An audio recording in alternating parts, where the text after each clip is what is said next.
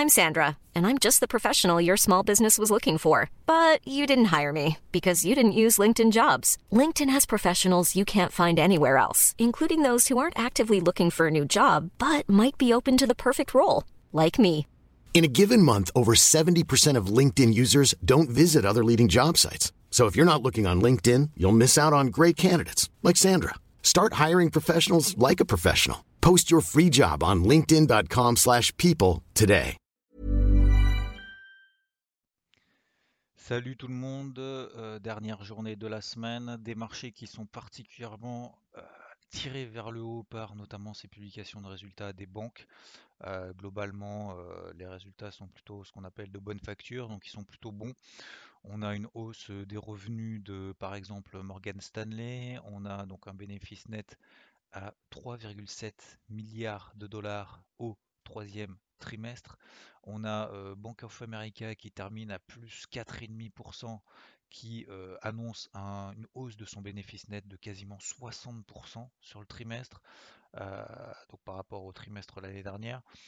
On a Citigroup, hausse de 48% de ses profits euh, en une année. euh, et aujourd'hui, on aura Goldman Sachs qui publiera et du coup qui a aussi un peu profité à plus 1, je crois 1, 1,5% euh, de progression de Goldman Sachs, de l'action Goldman Sachs avant sa publication, tirée donc par l'ensemble du secteur. Globalement, le marché visiblement à absorber, à digérer le fait que bah, on ait un petit peu d'inflation. Pour autant, on a eu ce qu'on appelle le PPI. Donc vous connaissez, il y a le CPI et le PPI. CPI, c'est l'indice des prix à la consommation. PPI, indice des prix à la production. Et l'indice des prix à la, production lui ressort légèrement en dessous des attentes. Euh, donc on attendait une progression de 0,6% et finalement il est ressorti 0,5%. Euh, ça montre finalement qu'on n'a pas non plus une inflation absolument hallucinante. D'ailleurs, ça se transmet sur le taux à 10 ans aux États-Unis qui s'est replié un petit peu, en tout cas depuis, euh, enfin depuis cette semaine. Replié un petit peu, ça ne veut pas dire vraiment baisser, mais en tout cas on est passé de 1,64 à 1,52%. On a fait quasiment 1,50% hier. Donc euh, ça montre qu'il n'y a pas non plus une anticipation inflationniste de malade. On n'a pas non plus de reprise de ce qu'on appelle les, euh, les valeurs refuges, notamment le dollar américain. Le dollar américain se replie encore un petit peu sous cette zone. Alors je prends, je prends comme, euh, comme référence le dollar index, mais sous cette grosse zone de résistance que le dollar a face à un panier de devises, il se replie toujours un petit peu, ce qui a profité, ce qui a permis de profiter. J'espère que vous en avez profité parce que ça fait quand même un paquet de temps qu'on en parle quasiment, je vais pas dire tous les jours, mais au moins toutes les semaines, au moins plusieurs fois par semaine.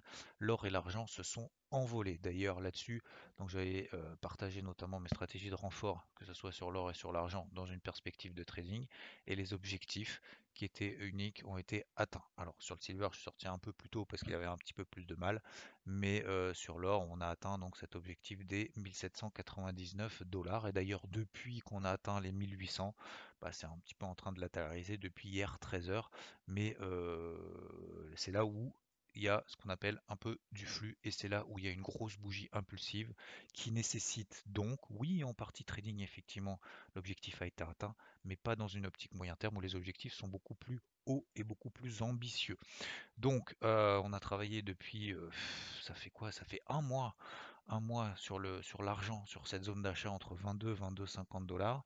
Euh, on a fait une petite pointe et tout le monde commençait à s'énerver un petit peu sur les 21,50. On est maintenant à 23,50. Et là, on est en train de s'extraire par le haut d'une tendance baissière daily en place depuis quand même le, la fin du mois de mai, début du mois de juin. Donc, euh, il est en train de se passer quelque chose de très très fort là-dessus, même si effectivement, après, rien n'est acquis, rien n'est jamais acquis. Donc, là-dessus, tout simplement, et de manière très simple, je vais continuer à travailler à l'achat sur des positions trading pour accompagner ce flux, même s'il y a déjà une position ouverte sur euh, des perspectives moyen terme, que ce soit sur l'or sur les 1730, que ce soit sur l'argent, entre eux, ça dépend entre 22 et 22,50, certains en dessous, sur les 22,02 dollars très exactement me concernant. Concernant donc les indices, pour revenir sur les indices, une pression haussière s'est installée. On disait notamment la semaine dernière, très probablement, on continuerait d'osciller entre les plus hauts et les plus bas, ce qui était le cas jusqu'à hier. Et finalement, euh, les indices ont, euh, ont, réussi à trouver la force nécessaire pour euh, inverser ce qu'on appelle des seuils de polarité. Donc sur le CAC, ce, niveau de polarité, c'est-à-dire plutôt pression baissière en dessous, plutôt pression baissière au-dessus. Les 6615 ça a fonctionné déjà en début de semaine, on a eu une petite pression baissière là-dessus, et hier, bim, gap haussier, on a tenu cette zone des 6615, malgré avoir fait une mèche juste après l'ouverture, et derrière, finalement, ça s'est un petit peu envolé. Euh, on a atteint du coup les, déjà les 6700, 6715 points. En tout cas, là, je pense à l'ouverture, on va les faire. Et donc tant qu'on reste là au-dessus, pour le moment on a une pression haussière qui s'est installée. De la même manière, vous vous souvenez sur le DAX, on avait parlé de cette zone des 15 270 points. On a une pression baissière à plusieurs reprises là-dessous. Et puis dès que on s'en est extrait, tout de suite on a eu un flux haussier qui s'est mis en place. Donc là on voit très bien qu'on a une pression haussière. Euh, de la même manière sur les indices américains qu'on avait donc travaillé ensemble depuis l'extraction par le haut de cette euh, zone de latérisation horaire, que ce soit sur le Nasdaq, sur le SP500. Donc pour reprendre, le Nasdaq c'était entre 14006 et 14008 d'attendre tout simplement la sortie justement de ce range-là qui nous donnerait des indications sur la suite. On est sorti des 14008 et direct, quasiment direct et sans aucun repli, on a fait l'objectif des 15000. Là, on est à 15100. Je n'ai plus de position puisque l'objectif, mon objectif unique a été atteint. J'ai pas d'allègement au bout de 30 points, au bout de 50, au bout de 100, au bout de 150. Donc, euh, au bout de 200 points, l'objectif a été atteint. Maintenant, je passe à autre chose. Pour autant, je pense que pour aujourd'hui, il va y avoir, là, on peut relever pour la journée d'aujourd'hui, tout simplement. Euh, je, ne parle pas pour euh, vraiment du swing, hein, je parle vraiment pour la journée d'aujourd'hui, un seuil de polarité, tout simplement avec les, plus bas qu'on a réalisé cette nuit. Sur le Nasdaq, ça nous donne 15 040. Sur le SP500, ça nous donne à la louche 4440. Euh, et sur le SP500, je sais plus si j'ai dit Dow Jones ou SP500, sur le SP500, donc 4440, et sur le Dow Jones, les 34 900. Tant qu'on passe pas pour moi là en dessous, on aura toujours une pression haussière et ça risque de pousser, pousser. Donc attention dans ce type de contexte et dans un flux, ne pas se faire traîner sur des positions en anticipant le fait que c'est monté trop, trop vite. Voilà. Et encore une fois, je le disais d'ailleurs il y a deux semaines, je le disais il y a deux semaines lorsque je travaillais à l'achat, ces gros gros niveaux hebdomadaires, c'était pas simple la première semaine, la deuxième semaine c'est donné justement pas mal d'éléments positifs. et j'expliquais même à ce moment-là que je suis pas certain qu'on ait la capacité de rallier les plus hauts historiques et peut-être que je suis en train de me tromper.